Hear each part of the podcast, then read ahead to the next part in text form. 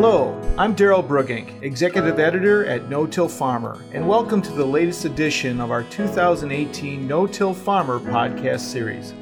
Our program today features Gabe Brown, a veteran no-tiller and the owner of Brown's Ranch in Bismarck, North Dakota. This podcast episode, Using Regenerative Agriculture to Revive Your No-Till System, is brought to you by Yetter Manufacturing Company. I encourage you to subscribe to this series currently available in iTunes, the Google Play Store, SoundCloud, Stitcher Radio, and TuneIn Radio. Subscribing will allow you to receive an alert about upcoming episodes when they're released. If you have another app you use for listening to podcasts, let us know and we'll make an effort to get it listed there as well. I'd like to take a moment to thank Yetter Manufacturing Company for sponsoring today's episode. With a tradition of providing farmer solutions since 1930, Yetter Manufacturing Company is your answer for tools and equipment to face today's production agriculture demands. From many different designs of planter attachments for the different planting conditions you face, to several options of equipment for placing fertilizer, and products to meet harvest time challenges, Yetter delivers the return on investment in tools to meet your equipment needs and maximize inputs. Find solutions to your challenges today at yetterco.com. That's Y E T T E R C O.com. If anybody epitomizes the word sustainability, it might be Gabe Brown. Switching to no till in the mid 1990s, Brown endured several years of crop failures due to hail and drought, but it may have been the best thing to happen to him he quickly saw positive changes occurring to his soil as a result of the residue breaking down from those failed crops. Today, Gabe, his son Paul, and wife Shelley manage 5,000 acres, including 1,000 acres of cropland and 4,000 acres of perennial grazing land. With 400 to 800 head of beef cattle, 150 ewes, pasture dogs, honey, vegetables, fruit trees, and crops like corn, oats, hairy vetch, peas, triticale, spring wheat, sunflowers, and also cover crops, Brown Ranch is the picture of regenerative agriculture. Let's join up with Gabe Brown as he describes his no till journey and the events that influenced him to develop a management system that positively impacted soil biology and allowed nature to help his farm thrive. We have predominantly Williams loam soil. We do have some fields that are a bit sandier more of a sandy loam, but we were are blessed with with pretty good soil types. Uh, the topography's rolling. We get 10 to 11 inches of rainfall a year, and then we'll get another probably four to five inches of moisture from the snow we get during the winter. So I'd say we're in a 15 to 16 inch total moisture environment. We've been well below that the last two years. That's making for some interesting years, and we're really seeing the difference in management so one of the things we've been able to do on our operation is we've been 100% zero till since 1994. Started to diversify the the uh, cash crops back then, and then got into the cover crops, and then started integrating livestock. And we were able to take our soil organic matter levels on our fields when we started in 91, when my wife and I purchased this place from her parents. Organic matter levels were 1.7 to 1.9 percent on cropland. Now, historically speaking, soil scientists tell us that in this area should have probably been in the 7 to 8 percent range.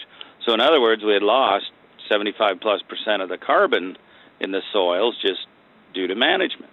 Now, we've been able to bring that back and to, to advance the health of our soils where our cropland fields now are from 5.3 to 7.9 percent. So that's a significant improvement. And then I was fortunate back in 1991 in that NRCS came and did some infiltration tests on our land, and they found that that same cropland could only infiltrate a half of an inch of rainfall per hour. And now I had a team of scientists here in the fall of 2015, and they actually have it on video where we were infiltrating one inch of rainfall in nine seconds and the second inch in 16 seconds. So two inches in 25 seconds. Now, I'm not going to say we can do that over all our land, but the fact of the matter is, any rain drop that falls on our land, we're going to be able to infiltrate. And then, due to organic matter levels in the soil, we're going to be able to hold that moisture there. And we really saw the difference here this past year during the growing season from spring thaw up until freeze up in the fall. We only had 5.8 inches of moisture of rainfall on this ranch. But in saying that, we it's did the drought affect us? It affected us in the sense that we didn't have as much forage production, but we still were able to run the same numbers of livestock. We still combined cash crops. Uh, we did not yield as the cash crops as high as normal years, but we were still, you know, very profitable. And I think that goes to show that the biggest thing producers can do to mitigate these changes in temperature and moisture and droughts, etc., is through management. It's all about management. I've got neighbors that virtually fed hay for 11 months last year. And we fed hay less than 60 days last year, you know, during the winter. And I think that shows did we get more rainfall than them? No. It's all management that's doing this. Well, it's been nearly 10 years, I know, since No-Till Farmer contributing editor Martha Mintz wrote about your no-till operation. And I know the one thing that impressed me about was your perseverance with no-till. You know, tell me about what the farm was like, you know, back in 91. What would have been the typical crops? What would have been your, your practices, your tillage practices? And then and take me through the, the struggles kind of you went through that transition because you had some really major weather challenges I remember early on uh, when you tried to make that switch. My father-in-law, who farmed this land for 35 years, I always say he practiced recreational tillage. He just loved to till. Uh, half the cropland was summer fallowed each year, you know, chisel plow and disk, and then half of it was was cash grains, and always spring wheat, oats, barley, so cool season grasses. That's what he grew for 35 years. Well, when we took it over, then 1993, I bought a no-till drill because I was trying to save moisture and time. That was two things I needed. So we sold all our tillage equipment, went 100% no-till, and then that first year, 1994, our first year of no-tilling, we started planting some field peas to get legumes into the rotation. You know, it, it just boggles my mind. Above every acre of land, there's approximately 32,000 tons of atmospheric nitrogen. Why any farmer would write a check for nitrogen is beyond me. I mean, all they got to do is put legumes in the rotation and do a good job with legumes and cover crops, and they'll have more than enough nitrogen. So we started to diversify the rotation. We started in 1995, we added some corn to the rotation, we added rye and hairy vetch, but in 1995 we lost 100% of our crop to hail. 1996 came along, we lost 100% to hail again. I started to plant more fall biennials, rye and vetch, started seeding some cropland back to perennials just because the bank wasn't going to loan me money anymore for operating, so I had to figure out how am I going to make these soils productive and raise a profitable crop without all the inputs. 1997 came along, we dried out, we never combined an acre. 1998 came along, we lost 80% to hail. And I tell people that was really hard to go through, but it was absolutely the best thing that could have happened to me and my family because it forced me to learn how soil ecosystems function.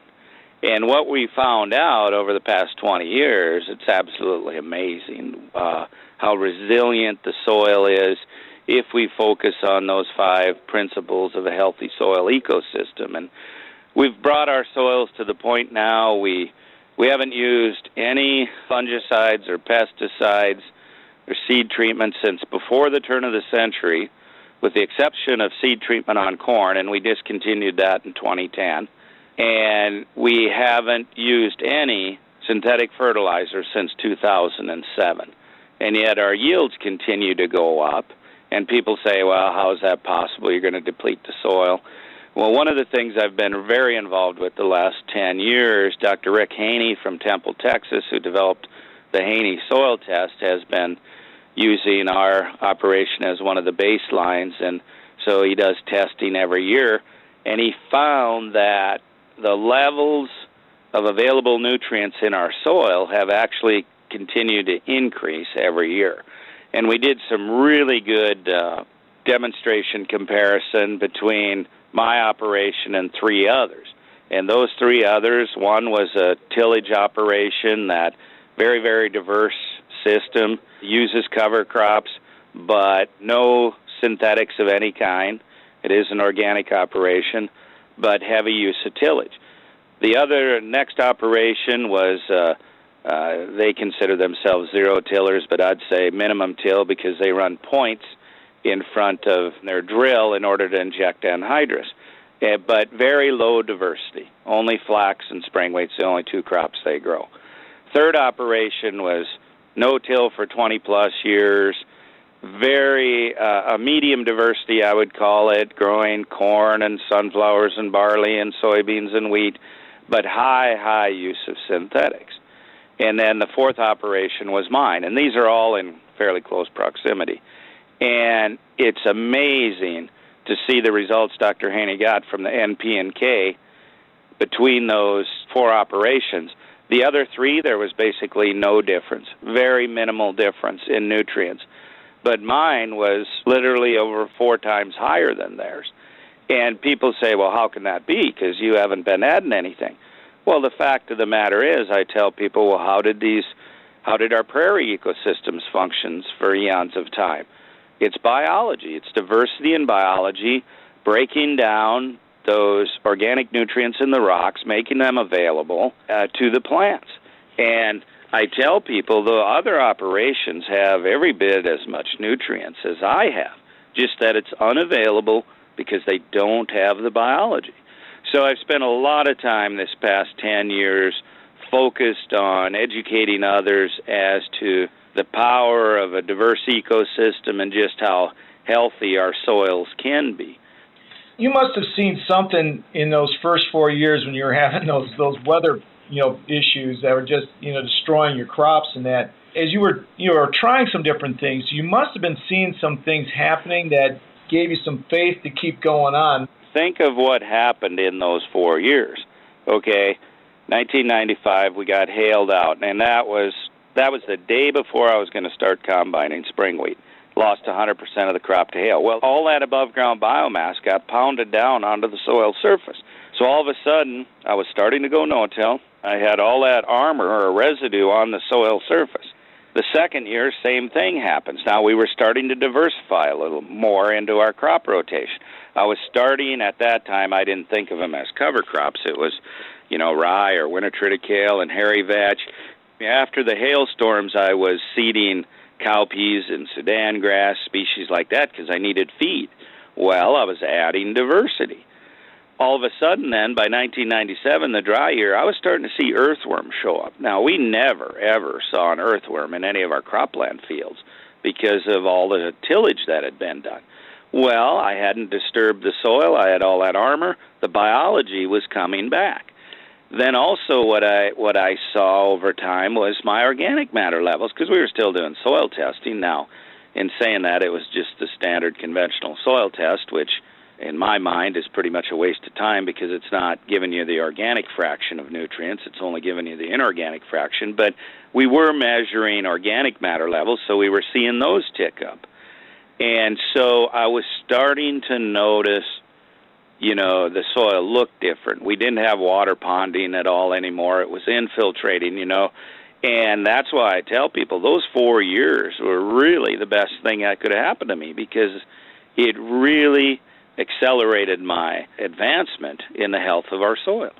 There's a, a quote that you had in that original story, and you had said, If I don't fail at something, I'm not trying enough new things. So when you look back as you went through this whole process, are there a couple things maybe that stand out that you you did that you, you found failed other other than the weather kind of messing with you those original years but are there some things that you kind of learned that uh, that have helped you to succeed well one of the things i really learned is the importance of integrating animals back onto the cropland and if you look at how our prairie soils were formed over eons of time was by large herds of animals grazing across. And one of the things I learned early on, I was trying to, I tell people this, in 1997, after, you know, in that um, no 1998, excuse me, after that third hailstorm, uh, we had seeded some sorghum sudan grass and cowpeas, and that hailstorm occurred earlier in the year. It was in June, and uh, we got some moisture, so that grew. I literally did not have the money to be afford the twine to cut and bale that stuff up, so I winter grazed it with with cattle, and boy, that saved me a pile of money. Although that wasn't a failure, it was it was my first step in integrating livestock onto the cropland really during the growing season. Getting back to you asked about failures, uh, there there was a number of them we did. I tried uh, I tried no-tilling corn into a stand of red clover, then terminating the red clover, but red clover has such a tremendous root biomass up near the surface. We didn't get good seed soil contact and I didn't have a very good stand of corn. I've tried probably well over 70 different species of cover crops, and many of those just don't work, you know, in our environment. And so there's lots of failures. One thing I'm working on now that I'm really excited about is this year I grew a, what I call a polyculture cash crop. It was oats, barley, peas, lentils, and flax all together. And they're doing all there there's a group of young producers up in Canada who are doing some amazing work with with they're growing like flax peas and lentils together and barley peas and lentils together and net returns are 20 to 60 percent higher than monocultures net returns per per acre. And they're doing some wonderful things with that. And I've been growing you know barley peas barley oats rye vetch for many years but after visiting with them a number of years ago, I thought, boy, I got to ratchet up my game a bit. And so we're trying these polyculture cash crops, and I really think in the near future that's going to be the wave of production agriculture because it's a way to get diversity. Now these these producers in Canada, they're cleaning those mixes as fast as they combine them. They they have the the grain cleaners set up at their bin site and they're separating it. I am not separating ours. Ours is going into our hog rations and our poultry rations. So that's what we're using these mixes for. But I really think that's a way for producers to get diversity into their operations. Well, you mentioned the term monoculture, and, and I think of you know Dwayne Beck every time, uh, just on the other side of the border in South Dakota from you. You know, yep. and he's always been kind of critical about the, the corn soybean rotation. In fact, he'll call that a monoculture, just kind of a, a one crop, almost like a one crop system, not really a crop rotational system. And you, you kind of got into the whole thing about polyculture. Can you talk some more about that term poly, polyculture, what it means to you, and what it looks like? Yeah, that's a good question. As a matter of fact, two weeks ago we were in eastern Iowa and we held a school there, and of course it was predominantly corn bean producers. And it amazes me when I go to travel to places like that. They think they have tremendous soils, but I tell them I would not trade my soils for theirs because their soils are severely degraded. I mean, we saw many pictures of one to two inch rainfall events that could not infiltrate because they've just destroyed their soil structure to the point they can't infiltrate the soils and then they can't they've uh, decreased organic matter. You know their organic matter was easily in the 8 plus percent range pre-european settlement and now it's down to 2 to 3 percent. And they're bragging about their soils but i'm going no your soils are severely degraded. We got to focus on that. And we tried explaining to them that you're not going to advance soil health significantly with just a corn bean rotation. And I think the best example of that is David Brandt in Ohio. David's corn bean producer for years, but he added winter wheat to his rotation, and that gave him the window of time then to grow a polyculture cover crop. And now David, you know, 225 bushel corn with zero, basically zero synthetic inputs. I mean, that's highly profitable. So that's what we try and educate the corn bean producers on. You have to start expanding your rotation and getting diversity in there. And I know a lot of them, a lot of them are adopting the the uh, practice of seeding rye, following corn prior to the beans, and that that's a good start. But I tell them, you know, it's just one tiny step. If they truly want to regenerate their soils. They've got to go much more than that. You've got to you've got to get another cash crop in there, and you have to start growing some very diverse uh, cover crops into there.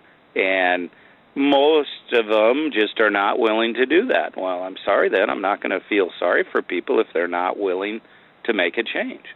You know, now now there are producers that are making a change. Uh, take a look at, at Darren Williams, Waverly, Kansas, what he's been able to do in five years. Just unbelievable. Basically, a corn bean rotation, but he's added other crops in there, plus cover crops, integrated livestock, and his profitability went through the roof. Look at Russell Hedrick in North Carolina, corn and bean country. Russell started growing diverse covers last year, 319 bushel dryland corn on 140 units of nitrogen. I mean that that's unreal. And I was on those fields of Russell's last fall. Very, very poor soil. I mean, not even close to what Iowa soils are. So I, I tell the the the corn soy guys in the corn belt, you got to step up your game a bit. You know. the polyculture thing with the cover crops. I mean, you're you've done a lot of different mixes. How do how do you determine? How do you figure out what works well together? And are there certain um, cover crops that you've found have worked well together and complemented each other? First thing, when we sit down with producers to design a cover crop mix, is they have to identify their resource concern. What is it that they're trying to do? You know, are they trying to improve infiltration? Are they kind of trying to increase organic matter? Do they need more armor on the soil? Do they have salinity issues? What is it they're trying to do? And then we design the mix accordingly based on the time of the year that they can fit the, the cover in. You know, I have combinations on my place here that I call they're, they're just slam dunk no brainers. They're going to work every year. You know, one of them is uh, I like to seed like my rye, hairy vetch, and then I always add a couple pounds of radish.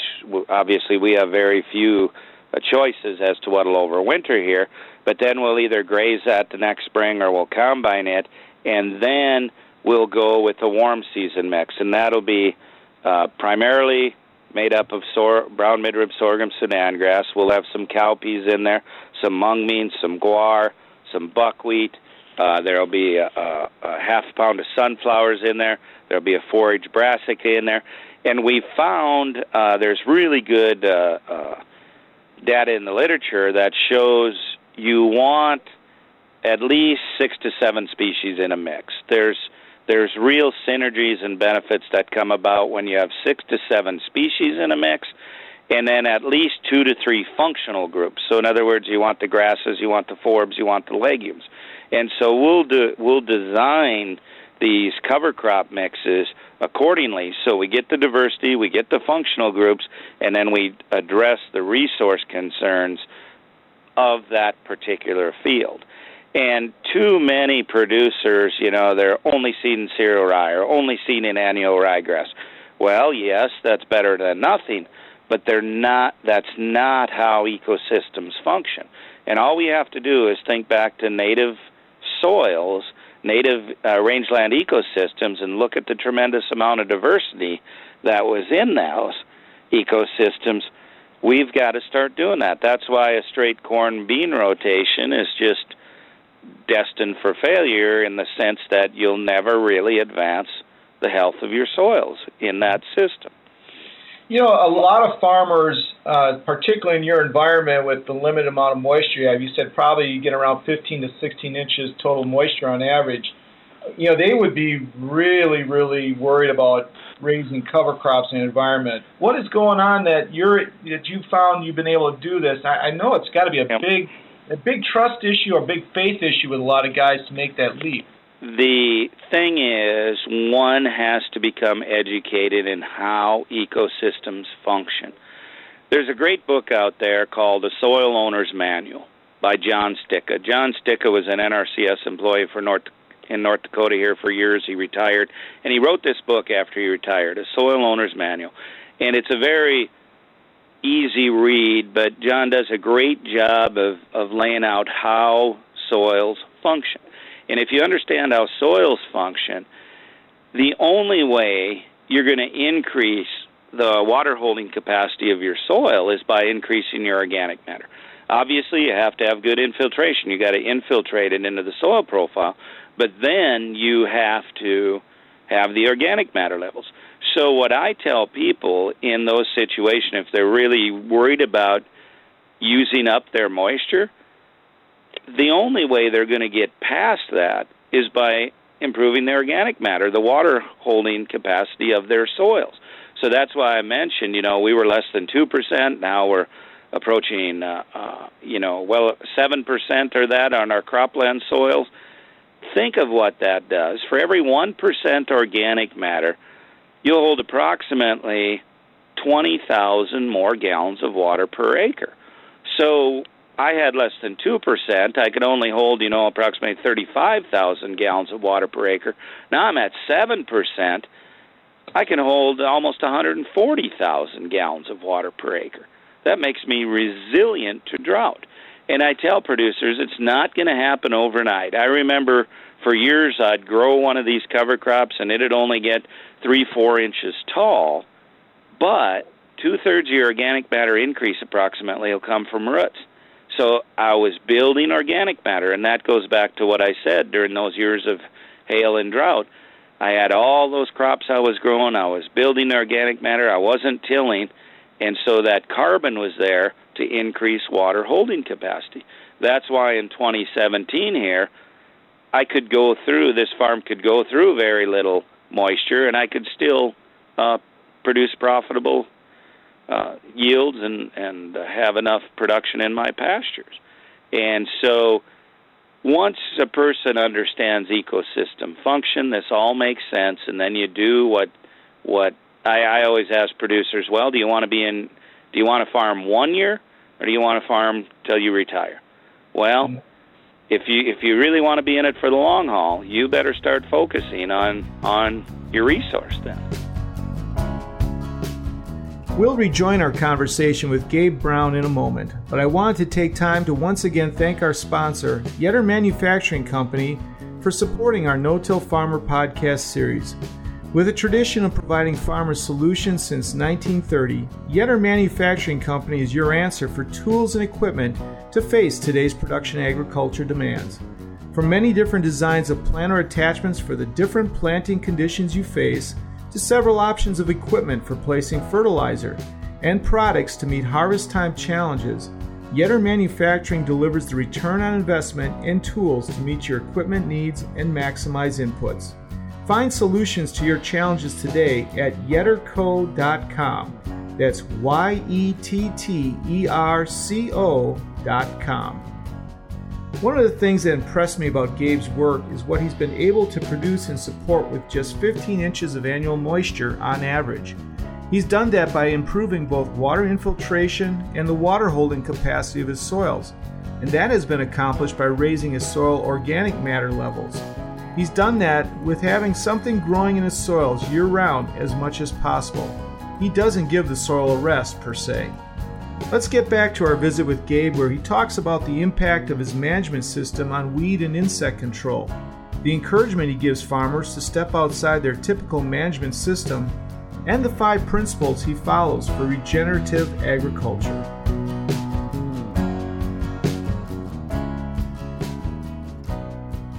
I have fields that have been five years, no herbicide. Our average is about one herbicide pass every two to three years. And the reason we're using herbicide is to control those perennial noxious weeds. Because we all know when you switch into a no-till system long term, your weeds are going to uh, move from annuals to perennials predominantly. And I, I have no issue with annuals weeds; they're they're not a problem whatsoever. But the perennials, I can understand why those producers you mentioned um, are concerned about it but realize that what they're more or less doing is they're putting a band-aid on one foot and shooting themselves in the other because they're just moving those restrictive layers to right below where that undercutter is and and so yeah they're trying to to heal one thing but what we're finding as you advance soil health and you get to biology uh, cycling all these micronutrients weed issues tend to go dramatically down, and they're just not as much of a problem. The other thing I think it's important to to remember and to think about is I really believe the good Lord never intended for all areas to be grain farmed. You know, when you get into these dry areas, like we're consulting on a large operation in eastern uh, Colorado, and what we're recommending there is to move back to more perennial type systems and to, if nothing else, take instead of uh, a cash crop, do like what I'm doing. I'm doing what I call years of double crop cover crops. So I'll seed that rye vetch combination in the fall, graze it in the spring, then I'll seed a diverse polyculture cover crop, graze that, and we're converting it to dollars with grazing and I was showing just here when I was in eastern Iowa, I was showing them my economics from doing that. I mean, lots of times we can net net profit well over three hundred dollars an acre from doing that. You know, and I'm like I asked the corn producers there, how many of you made that much on your corn net profit? Well, nobody even come close, you know, and the reason is we can then what we're doing, we're cycling carbon and that's what feeding biology is all about. We got to through photosynthesis pump that liquid carbon into the soil to feed biology, that carbon we're pumping into the soil then fuels a profitable cash crop the next year. And I really think there's going to be a wave of producers going in these drier environments going to that type of a production model where you have a year of cash crops followed by a year of cover crops that are grazed. And that's how we're going to build soil health in these drier environments tell me why you found that you don't need to use a fungicide, or it sounds like no insecticides either. What what happens that uh, in, in this type of system that allows you to do that? What we noticed over time, for instance, you know, sunflower crops, seed weevils, etc. I noticed over time that we just weren't having the levels of pests that we once had. And then in 2012, I had the good fortune of meeting Dr. Jonathan Lundgren, who at that time was working for ARS in Brookings, South Dakota. And Dr. Lundgren told me, Gabe, for every insect species that's a pest, there's up to 1,700 that are beneficial. So here we are as producers, we're spraying to kill that pest, but we're really killing the 1,700 that eat that pest and that are beneficial. So I quit using. That's why I mentioned, you know, 2010 we quit using seed treatment and that is we had quit insecticide back before the turn of the century. But the reason is if we have healthy populations of all these predator insects and pollinator insects, it's just a non issue. So, what I've done on my operation, we have areas around the farm that I call my pollinator strips. For instance, under we've planted over 1,500 fruit and nut trees, and underneath all those we have a very diverse mix of native grasses and forbs and flowering species and legumes. That's where the pollinators live. That's where all the predators, insects live. Do I have pests? Yes, of course I do, but I need some to feed all these predator insects. So if I ever have an outbreak, then I've got the predator population to take care of them. And I tell people this in all honesty, I haven't spent five minutes of time in the last 15 years thinking about pests in any of my crops. It's just a non issue.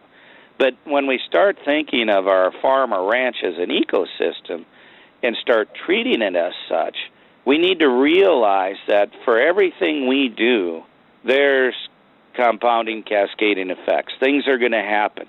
So when we're killing the one pest, we're really killing all the beneficials.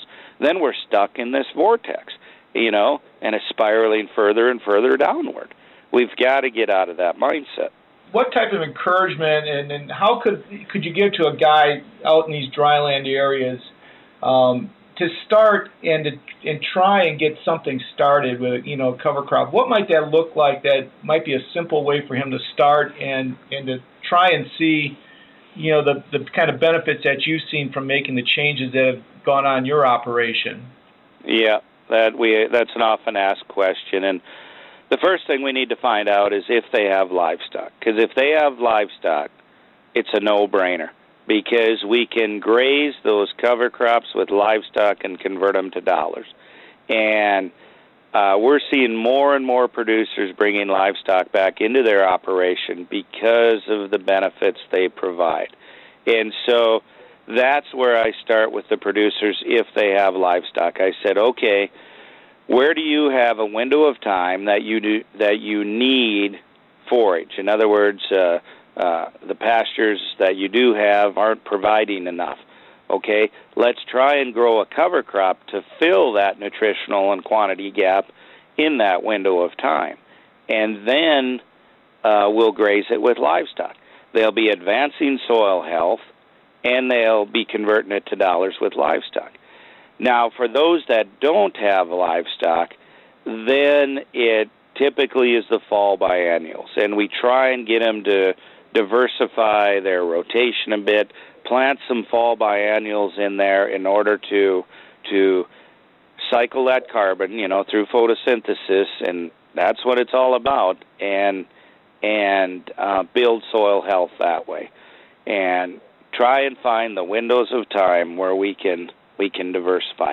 Now, in saying that, of course, and and your readers are are pretty advanced, you, you this is all a mute point if you don't follow those principles of no-till, armor on the soil, diversity, living root, and then preferably uh, uh, livestock and insect integration. You know, so I encourage people to start there and start following those principles. And what I tell producers is, pick one field Okay, just one field, whatever makes you feel comfortable.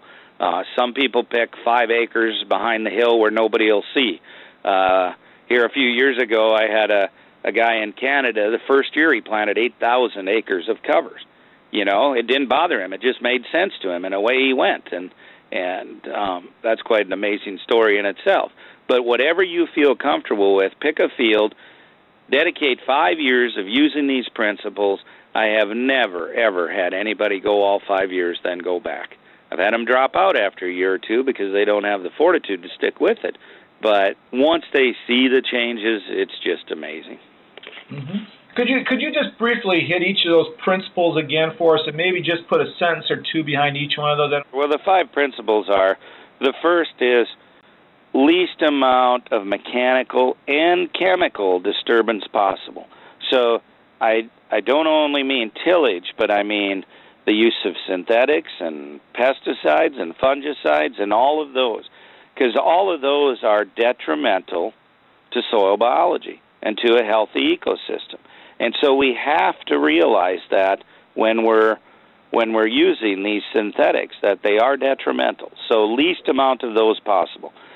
The second principle is armor on the soil surface. In other words, we never ever want to see bare soil. And you know, if you have bare soil, it's prone to wind erosion, water erosion. You're going to get a flush of weeds because nature's going to try and cover it, and your soil temps are going to heat up. And many people don't realize, especially in these drier environments, the the the amount of moisture that's lost through evaporation and it also negatively affects soil biology. I've been on many operations bare soil temps are 150 to 160 degrees. We're killing biology in the top several inches of the soil profile, and that's where the majority of the biology lives. So we got to keep armor on the surface. Third principle is diversity, and I'm talking about diversity of everything.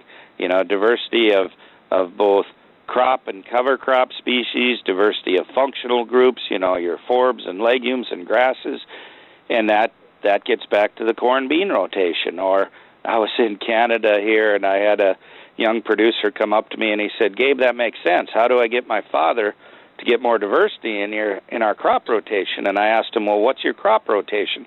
He said, "It's canola, snow, canola."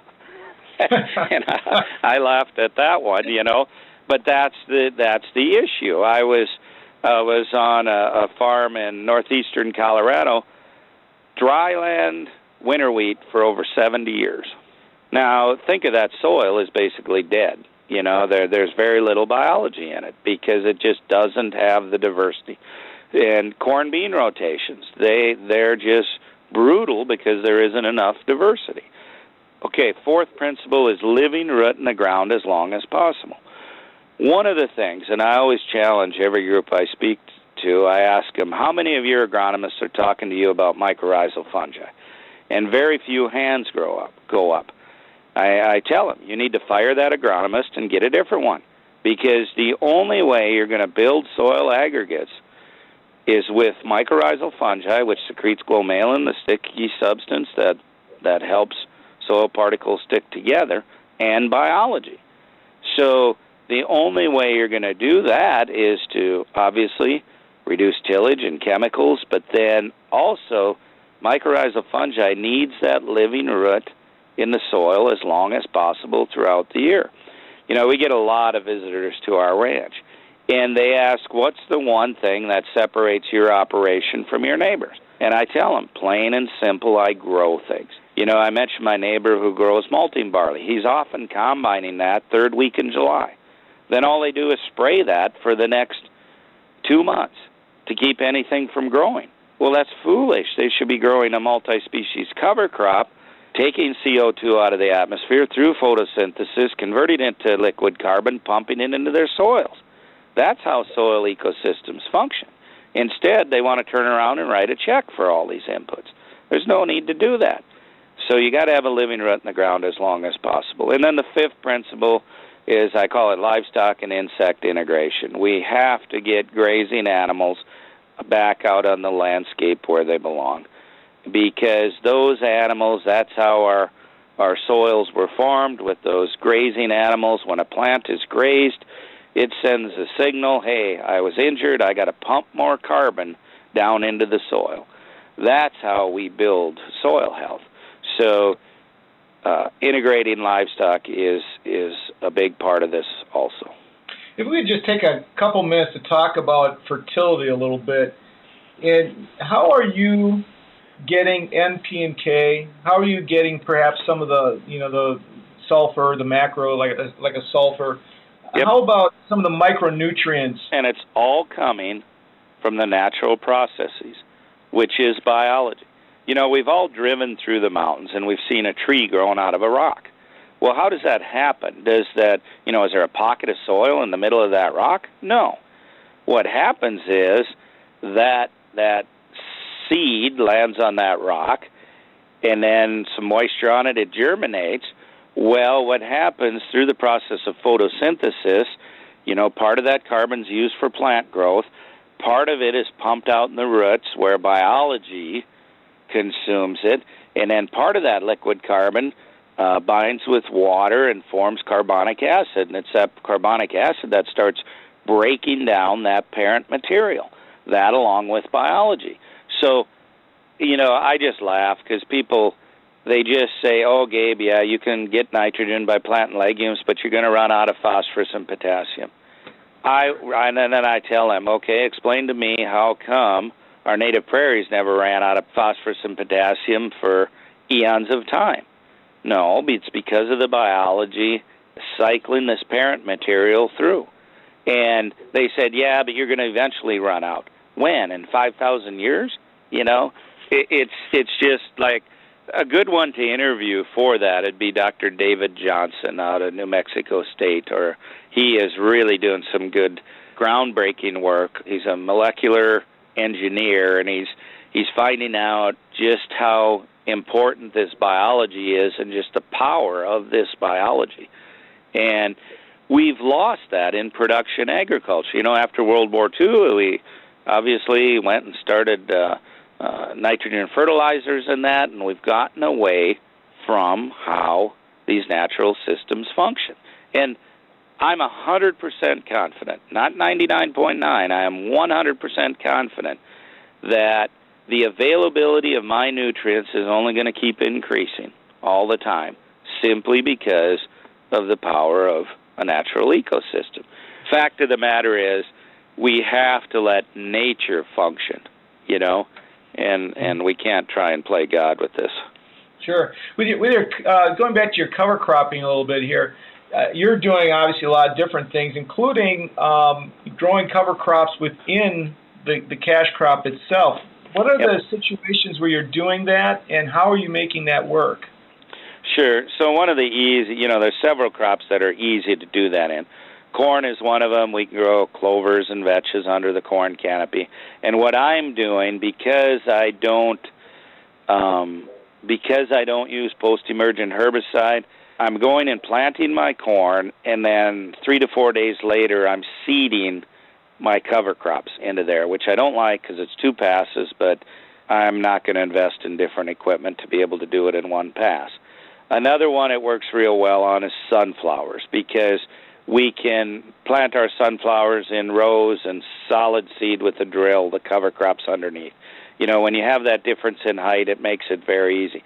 Now, a lot of people want to jump into this companion cropping right away. You better have your weeds in check when you're going to do that because, you know, you really, if you're using a diverse companion cover crop, you don't have many options for weed control.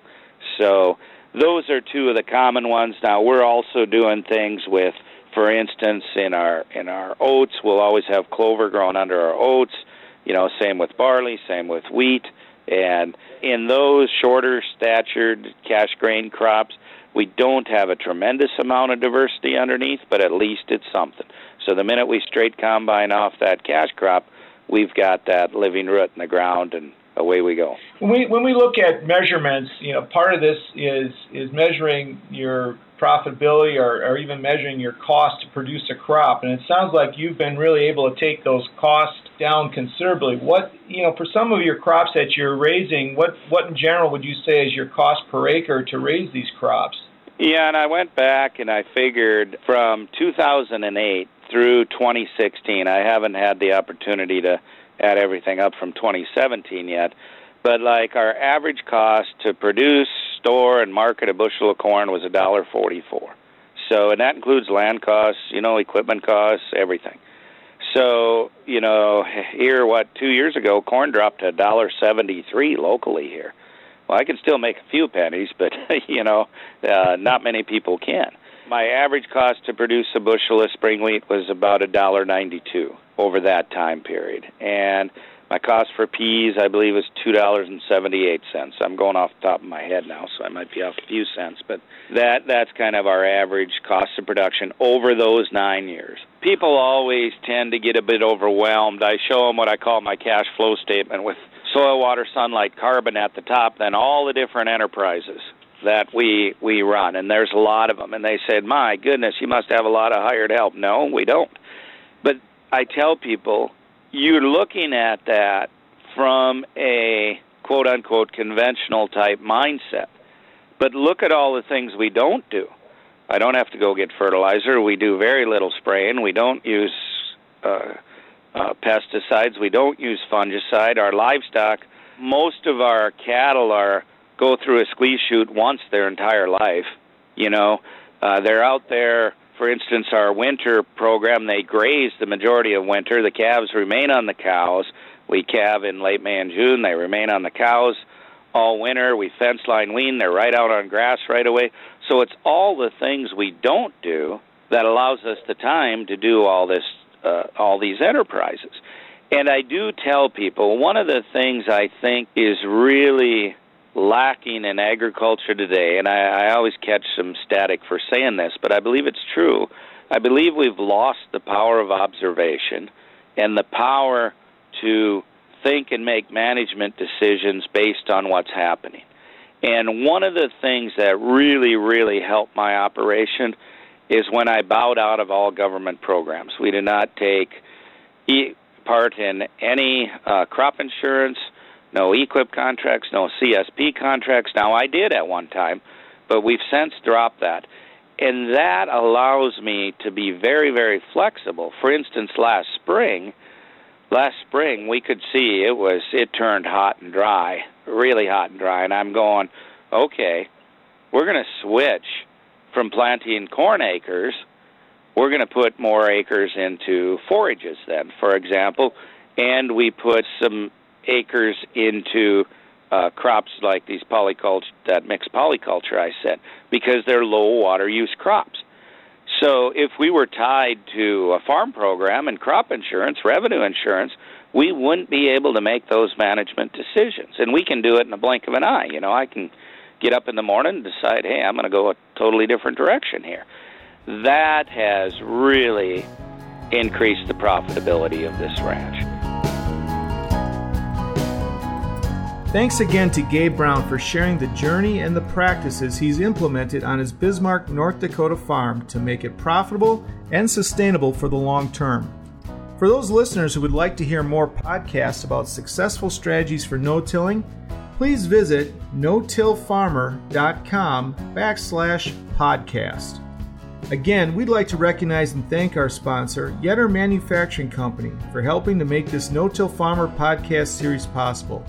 If you have any feedback on today's episode, feel free to drop me an email at dbruggink, that's D-B-R-U-G-G-I-N-K, at lessitermedia.com, or give me a call at 262 777 2420. And if you haven't done so already, you can subscribe to this podcast on iTunes or the Google Play Store to get an alert when future episodes are released. You can also keep up on the latest no till farming news by registering online for our No Till Insider daily and weekly email updates. And be sure to follow us on Twitter at No Till Farmer, with farmer spelled F A R M R, and on our No Till Farmer Facebook page. For Gabe Brown, Yetter Manufacturing, and our entire staff here at No Till Farmer, I'm Executive Editor Daryl Bruggink. Thank you for listening.